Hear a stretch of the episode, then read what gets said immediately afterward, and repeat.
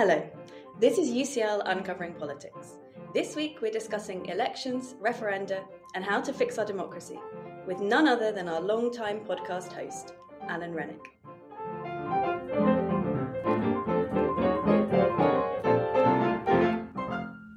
My name is Emily McTernan, and welcome to UCL Uncovering Politics, the podcast of the School of Public Policy and Department of Political Science at University College London. Our guest today is Alan Renwick, who, as listeners of the podcast will be aware, is generally found in the host seats. Following his packed out inaugural lecture, and it isn't often that these are standing room only, today we will be exploring Alan's research and career. Alan is Professor of Democratic Politics and Deputy Director of the Constitution Unit here at UCL. His career to date has included academic positions at Oxford and Reading before UCL, and a great deal of work with policymakers, providing evidence to governments and parliamentary select committees. And Alan has some important ideas about what is going wrong with our democracy and how we might fix it that will be the subject of today's podcast. He is an expert on citizens' participation in formal politics, with three books on electoral reform and a wealth of work on how to conduct referenda. One of the central commitments in Alan's work is to the importance of citizens and our role in the democratic process. He is the leading expert on citizens' assemblies, and his fourth book, Deliberative Mini Publics, with an impressive nine co authors, examines how these can contribute to the policy process and even revitalise democracy. Most recently, Alan's research is examining the public's attitudes about democracy and our democratic institutions after Brexit. And so let's get to discussing his ideas on how democracy is going and how it might go better. Alan, welcome to the guest's chair of Uncovering Politics. Thanks so much, Emily. It's slightly terrifying being on the other side of the microphone, but uh, great to be talking about these these issues, and great with you as well, as an expert, much more of an expert than me on many of these matters. Thank you, Alan. Let's start with what is going wrong with UK's democracy. In your inaugural lecture, celebrating your career thus far, you described democracy as rule for and by all, and suggested that the UK's democratic system is falling far short of that ideal. Can you tell our listeners a little bit about what's going wrong? Yeah, I think in many ways our democracy is falling short. So, as you say, I define democracy as rule by and for all the people. And if we think about democracy by the people, then that requires participation. But participation in a democracy is very low. So, you know, many people don't really take part. Uh, many people take part a little bit. They might vote, but they don't really do anything else. And and crucially, also that participation is unequal. So, so there are some groups in society that uh, take part much, much less than others, particularly the young and disadvantaged as well. So, you know, the real matters of concern there. Um, and I suppose that would be less of a problem if people were well represented, uh, but people certainly don't feel represented very effectively. And you know, in many ways, people aren't well represented. We have seen improvements in some ways. So, um, women, for example, are better represented than they were in the past. People from ethnic minority backgrounds are better represented, but it's still far from uh, equal in terms of representation across society. And we've seen some dec- declines in some aspects of representation, particularly people without university degrees. Um, we've seen representation going down really quite markedly over recent decades. Um, and then I also talked in the lecture about um, Rule 4 older people. And here we can look partly simply in terms of does the system deliver for all the people in policy terms? And we can see many cases of policy failure. So I gave an example in the lecture, which actually came from a recent book that I was just reading uh, while I was preparing the lecture by Ian Dunt on, on, on um, how Westminster works. Uh, and why it doesn't. And he gave the example of the partial privatization of the probation service as a as a case of just very clearly uh, grossly misjudged policymaking on the part of government. And in other cases, we just see government not doing things that would clearly be beneficial. Uh, so, changes to the tax system that would simultaneously increase growth, uh, reduce inequality, and enable us to deal with climate change more quickly. So, you know, things that would just clearly be beneficial. Uh, so, in many ways, um, the system is failing to deliver. And that's partly about structures of power. Uh, so we need to get a balance between government being able to act decisively, being able to get things done, as Boris Johnson used to say, uh, but also checks and balances being being in the system, so that everyone's voice is heard, so we don't uh, breed corruption, and so that there's proper scrutiny and, and you know decision making takes place on the basis of careful thought and lots of voices being heard. Um, and that balance, I think most experts would say in the UK, is too skewed towards government power and away from checks and balances. And then I guess finally, I, I talked in the lecture about problems in our democratic discourse. And we can have government working effectively for all the people and delivering, you know, sensible policies uh, only if uh, policy making is informed and considered. But we have a discourse in our democracy that is neither of those things very often. You know, there's there's lying, there's outright lying sometimes, but much more broadly than that, there's just a lot of spinning and avoiding the question and short-termist thinking. So, you know, there are so many problems in our discourse that prevent us from having a thoughtful, careful discussion of the key policy questions um, that mean that it's hardly surprising that the system fails to deliver. And do you think the UK is uniquely bad on these fronts, or do you think this is a problem for lots of democracies at the moment? Yeah, I think it is a problem across the board, really. Um, so some democracies are probably doing even worse than we are, and the United States uh, comes to mind as a very clear example, where you know under Trump the degree to which these sorts of problems and and polarization in discourse as well developed uh, just far beyond what even in the UK we've seen. Um, but I think uh, in most democracies we see similar kinds of problems. So I think we shouldn't imagine that uh, you know we just need to uh, become like whatever country you know Denmark for example. We often think that Denmark is is the ideal democracy that somehow everything is is working fine there. Uh, you know, even in Denmark, um, things are better in many ways.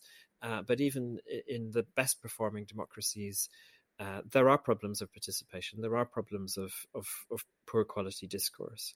There are increasing problems of polarization. Um, so, yeah, I, I, think it is a very general problem. And one of the arguments that I was making in the lecture is that there are no easy quick fixes. So we can't just get a nice off the shelf model of how to do democracy from somewhere where else and just apply that. We need to be a bit more innovative in our thinking about how to address these problems. And are these problems new problems, do you think? Do we have evidence that they're getting worse? I mean, you might think people have always thought debate's quite polarised, politicians have always lied and spun things, or are things less good now? Yeah, I think in many ways things have always been bad, and we shouldn't fall into sort of golden ageism of imagining that there was a perfect, beautiful past when our democracy functioned very, very well. Um, and in particular, public disaffection with the state of our democracy has always been very marked. I think as the media and then the social media have developed, the the nature of the of political competition and discourse the com- the competitive nature of our political discourse be- has become much more intense, and therefore politicians and others have had to become much more strategic in how they play that discourse game, uh, such that they are just playing many more games than they used to. And if you look at how politicians talked, you know, go, go back to the 1950s, 1960s, there is a more serious discussion of policy and policy options. Often there is a bit more, at least, of a recognition that there are um, strengths and weaknesses of different approaches, that there are trade offs to be made, uh, that there's no kind of ideal solution, that it's not black and white between one side being perfect and the other side being utterly imperfect. So I, I think in some ways things have got worse uh, over the years. And and and we do therefore just need to work a lot harder in order to try to get things back again. Before we get to the answers about how to fix all of this, let's go back to your origins or the origins of your academic interest in democracy. So, your earliest work focused on the design of new democratic systems during transition from communism in Hungary, Czechoslovakia, and Poland. You mentioned in your lecture that this has laid the foundations for your work ever since, which has mostly been on much more established democratic systems. Um, I was wondering, in what ways has it done so? Yeah, it's a really interesting question. It's not one that I had time, alas, to get into in the lecture.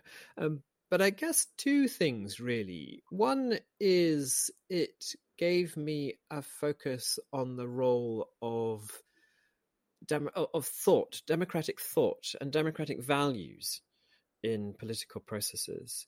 So, in that early research, this was my, my doctoral research, I was looking at the the design of democratic institutions in those countries during the transition from communism. And I was looking particularly at the impact of dissident thinking, the thinking of the anti communist dissidents uh, upon these processes. And I was looking, I guess, at a dominant political science literature on institutional choice that was coming from what we call the rational choice perspective and was assuming that any political actor is interested simply in power, their own power, and they will push for the institutions that will maximize their own power. And then in 1989 and 1990, I, I find myself looking at these roundtable negotiations between representatives of the communist systems and representatives of the various dissident movements. And you have in these dissident movements people who who gave up their careers in order to fight for democratic values, who sometimes went to prison in order to fight for democratic values. And the dominant model in political science is saying, well, they're only interested in their power. And that cannot be. That is clearly not the case. They would not have been doing what they've just been doing for the last 10 or 20 years if all they were interested in was their own power. So I looked at the role of uh, of of their their thinking about democracy, their their democratic values, and they had quite different values in different countries. So Hungary was very very different from Czechoslovakia, for example, in how they they thought about democracy, and that to some extent shaped the kinds of democratic uh, choices that they made. And then when I was moving away from that work um, into looking at democratic institutional choices in more established democracies. I was seeing again that the dominant model said it's just about politicians maximizing their power. But I was looking at that time at processes in uh, Italy, in Japan, in New Zealand. There were kind of three really big cases of, of, of electoral reform uh, in the 1990s. And in none of those cases could you explain the outcome simply by looking at politicians trying to maximize their power. There was more going on in this, these processes. So that focus on understanding the role of values in uh, democratic institutional choice, but more broadly, I guess, in in politics, um, was one very important thing that came out of that early focus that I had. But also, I guess, combined with that was a recognition that you know we can't be starry-eyed either and it's not that we have all of these wonderful politicians who are pure upstanding people who will just try to do the right thing uh, in all circumstances. And you know perfectly fairly sometimes the right thing in the long term is to win power so that they can do things and therefore they have to be quite strategic about getting power in in the first place. So thinking about that combination of democratic values, but also how that plays out in practice in a political world where strategic game play, playing is quite important, uh, was, I guess, what came from that early research. And it was fascinating looking at the sort of evolution of the dissident movement thinking in the late 1980s as they moved from a context where they couldn't hope for power. They couldn't hope to um, achieve things in the world of power and sort of macro politics. And therefore, particularly in Czechoslovakia, where the regime was most restrictive, they focused simply on creating internal space uh, within their own movements and within their own minds uh, for being free and uh, enacting the sorts of values that they believed in gradually they shifted as as the possibility of political change became more real into a world in which they were thinking more strategically and they were having to deal with these these difficult tensions between their values and and the need for strategic action in political space. So yeah, fa- fascinating to see that, and I think it really, you know, it says something useful about how politics works in established democratic contexts as well. That's fascinating and such a good opportunity to think about the ways in which our democratic systems could be renewed and changed. I mean, given how much change those countries saw in that transitional moment. So, on that note, let's return to, to UK's democracy and its fixes. So, a key area of your research has been electoral reform. Now, first response to some of the problems with democracy that you've been mentioning might seem to be that kind of reform, and in particular, the reform of our first past the post system in favour of a system of proportional representation. Then people think our votes would count, they'd be reflected in the makeup of the parliament, and there'd be no more excessive focus on winning over the swing voters in marginal seats. So you might think it would come with an improvement in our political discourse as well. But you're quite skeptical of this solution, I think. Is that right? And why?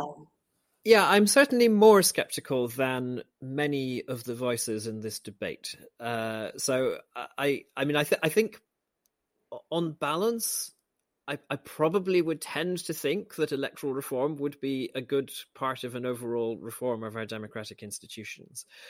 But we sometimes quite often actually you hear kind of electoral reform being talked about as this great thing that is going to unlock all sorts of changes in our democracy and going to improve things a great deal.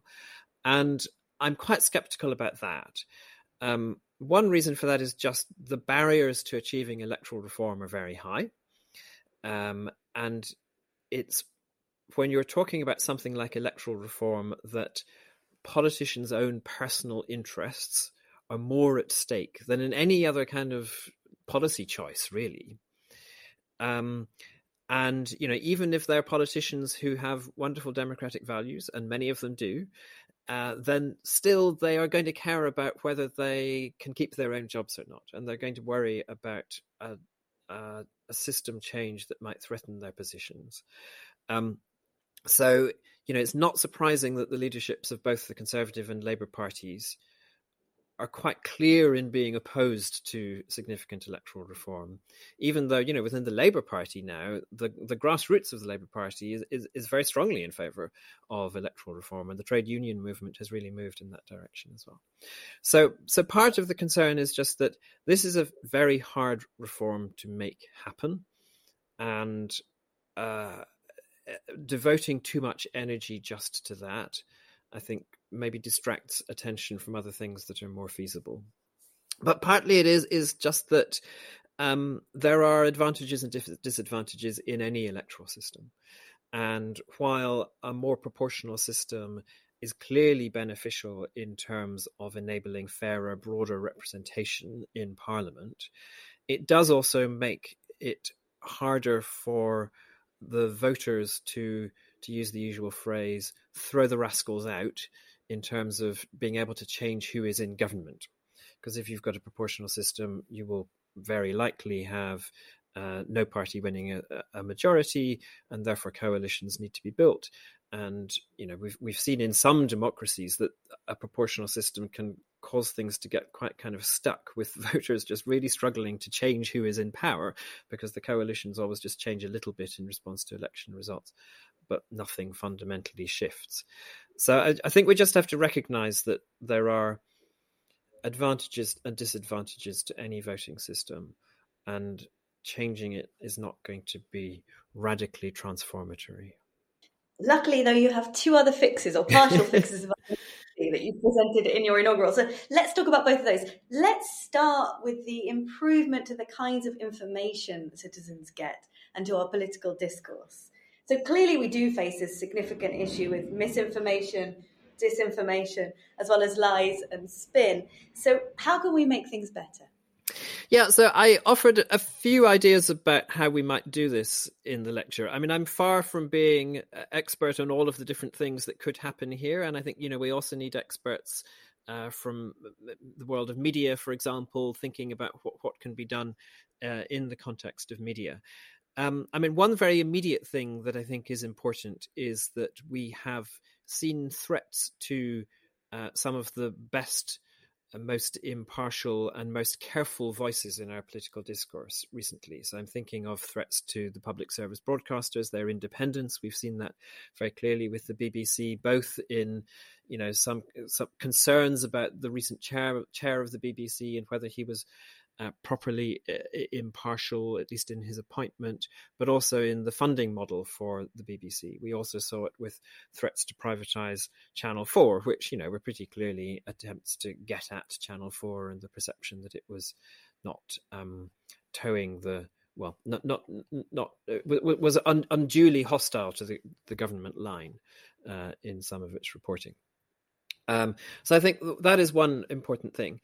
Um, I've also suggested in some of my research, and particularly a report I did a few years ago with Michela Palese, that we could have what we called a democracy information hub, which we were imagining as this kind of online portal where you can go and you can find out about uh, elections and candidates and policies and, and political processes and all these kinds of things.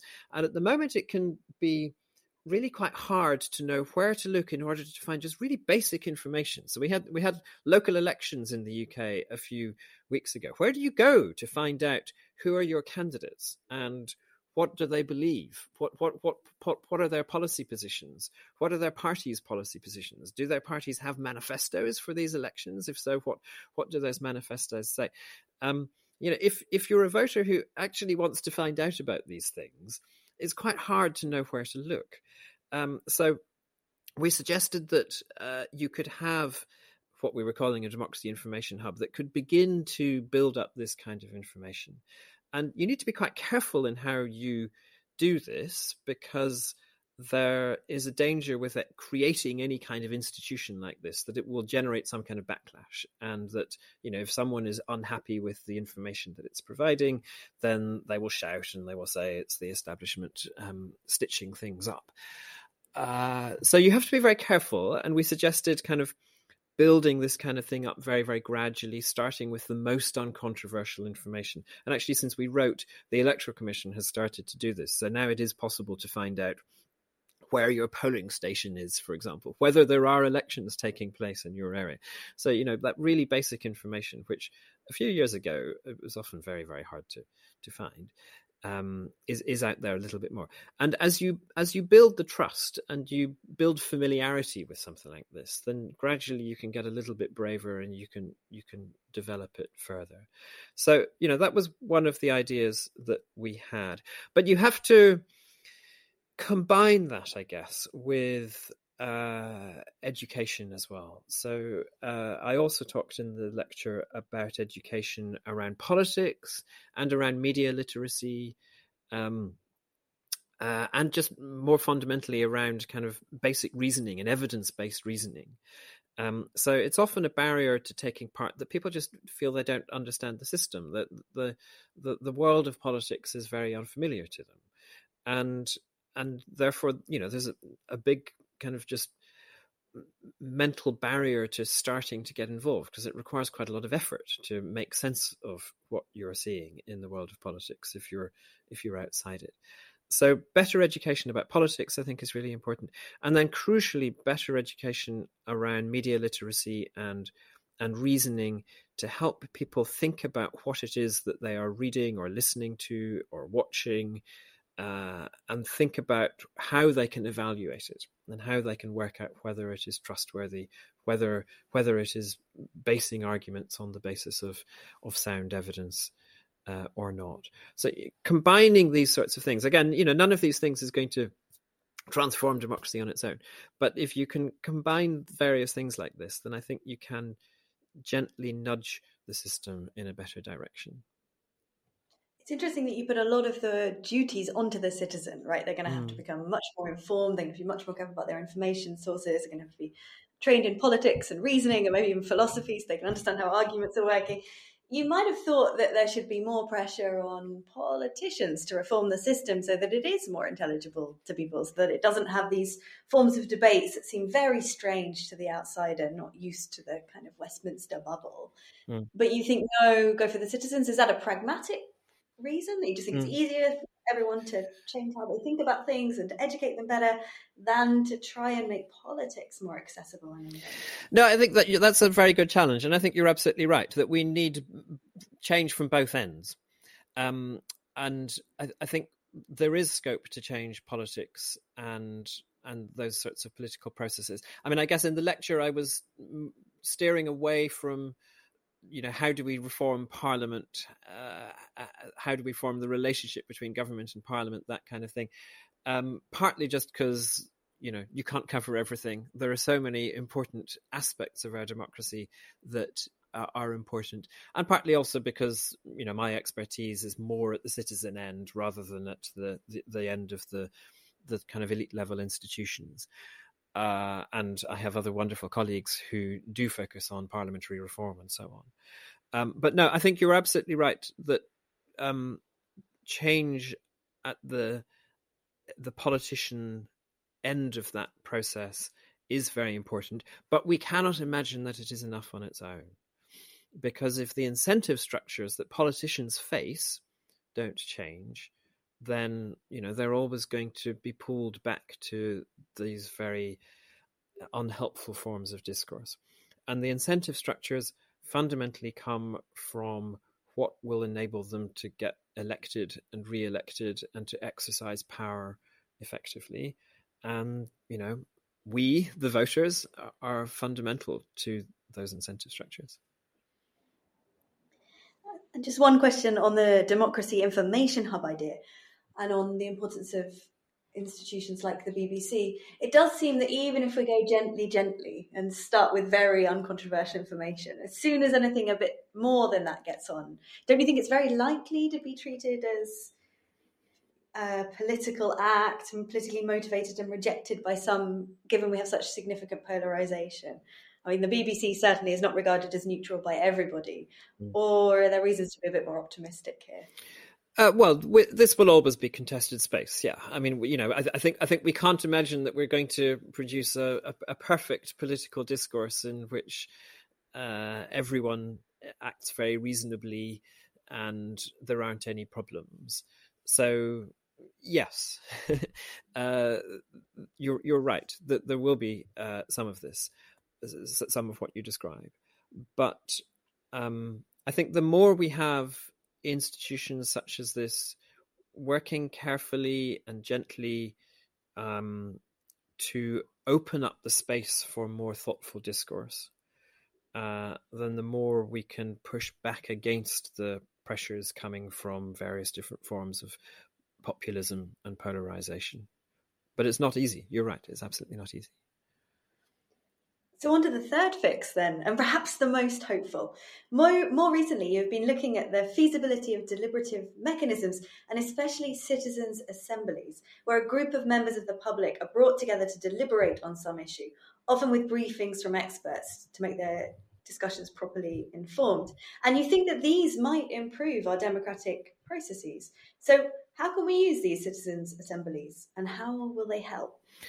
Yeah, so we've started using citizens' assemblies in various different ways in, in democracy in the UK and around the world as well. And we've, you know, we've already seen, I think, that they work very well in themselves. So, you know, typically you give a citizens' assembly a particular question to explore and come up with recommendations on. And you create the space, you make sure there's enough time and there are professional facilitators, and you bring in a wide range of experts in order to enable an informed discussion and so on. And you get really, really good quality discussion taking place within the Citizens Assembly, and they come up with recommendations that, I mean, whatever you know, whatever you might personally think about the recommendations, they're, they're clearly coherent recommendations, and they cohere with the sort of underlying principles that the Citizens Assembly members were were motivated by. Um, so we know that they work, and I think so. Now is the time for us to get really creative and start thinking. Well, how can we embed these kinds of processes in our democratic processes?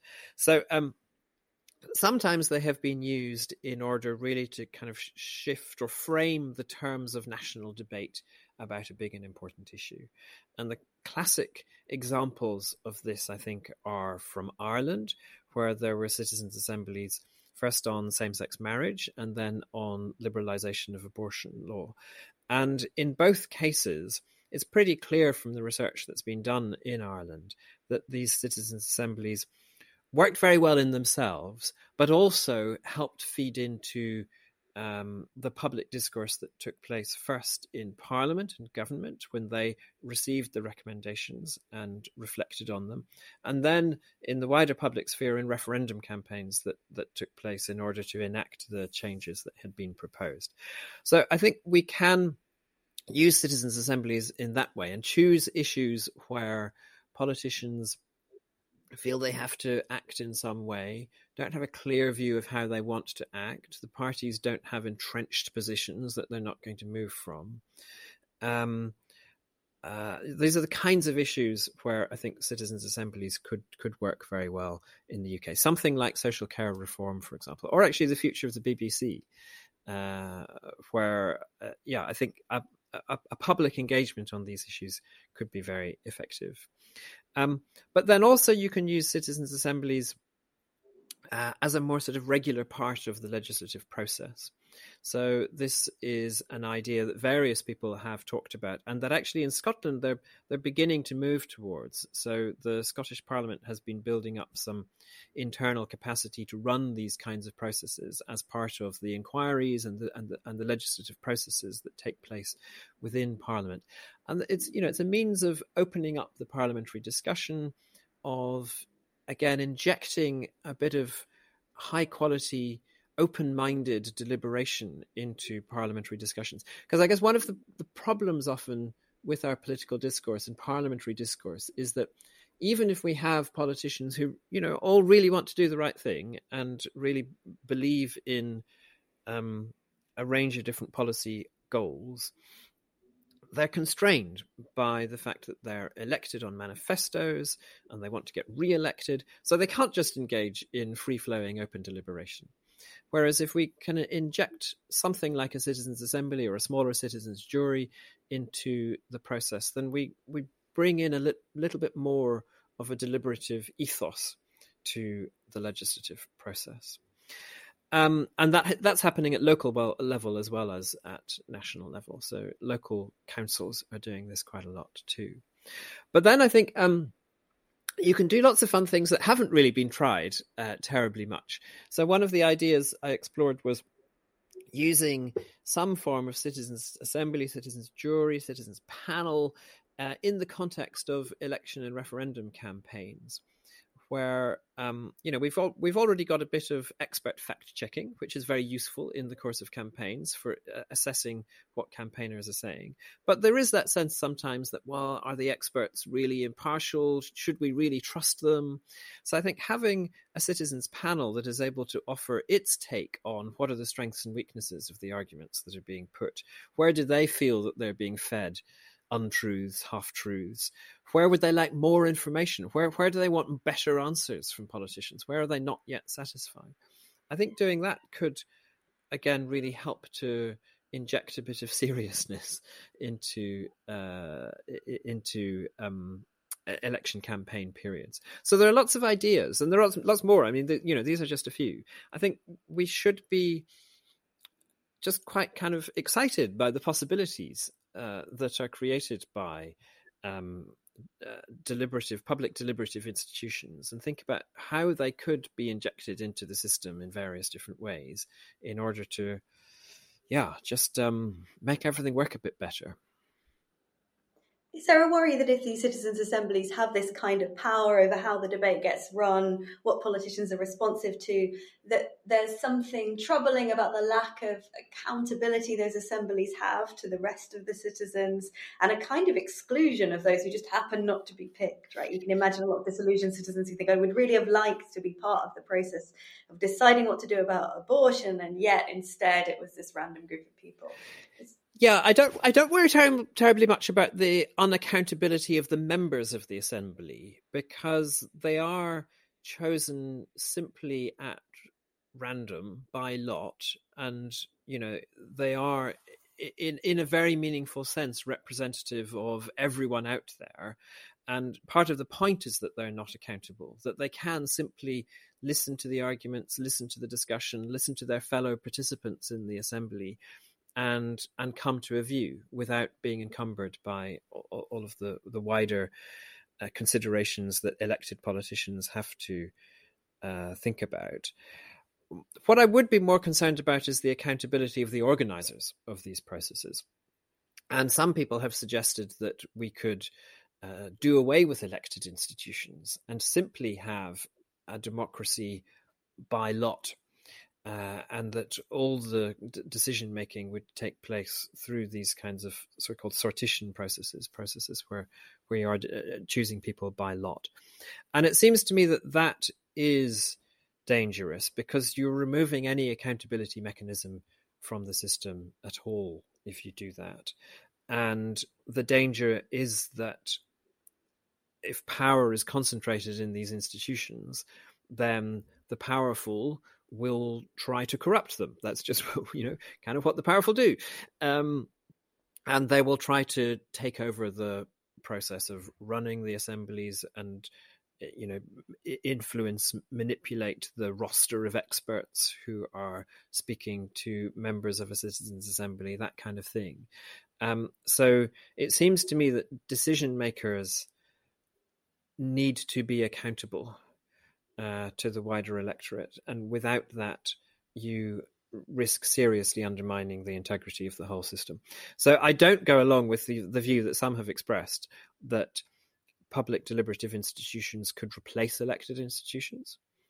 Um, but they can work alongside elected institutions and enable the elected institutions to do a better job. That's what we should be aiming for even without citizens' assemblies having so much power, could we worry that there's still a kind of pre-setting of the terms of debate and how it's likely to go by the facilitators, by the decisions about which experts to put?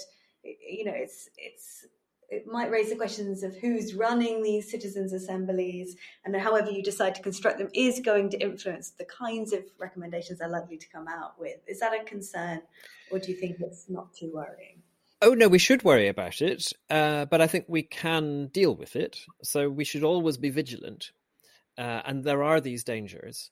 Um, but I think we can design things well in order to minimize those dangers. So, you know, in, in part, there will always be a question that is set for a citizens' assembly, and that question inevitably, you know, frames what it thinks about how it how it thinks about it. Any question frames an issue necessarily. Um, but that question should always be set by elected representatives. So, you know, that is going back to the elected system. Then the facilitation and the the, the range of experts uh, that take part that should all always be subject to oversight uh, by some kind of body that uh, is representative of a wide range of different perspectives on the issue. So, for any of the citizens' assemblies that I've ever been involved in, we've had an advisory board or a stewarding board or whatever it's called um, that includes people of all different persuasions uh, related to that issue. So we did one on Brexit rather bravely in 2017, Citizens Assembly on Brexit, and we had an advisory board on that for that that included uh, uh a, a, range of experts, some of whom had voted Remain, some of whom had voted Leave, and we had politicians, again, Remain politicians and Leave politicians. We had someone from UKIP on the expert, the the, uh, the, the advisory board for that process, and that is essential. Uh, otherwise, there is a danger that the process will be skewed in a particular direction and and even if it isn't, uh, the perceived legitimacy of the process will be harmed unless you can show that those safeguards have been in place. Thank you, Alan, for a fascinating and optimistic vision of how we can make our democracy better. We've been exploring the career and research of Alan Renwick.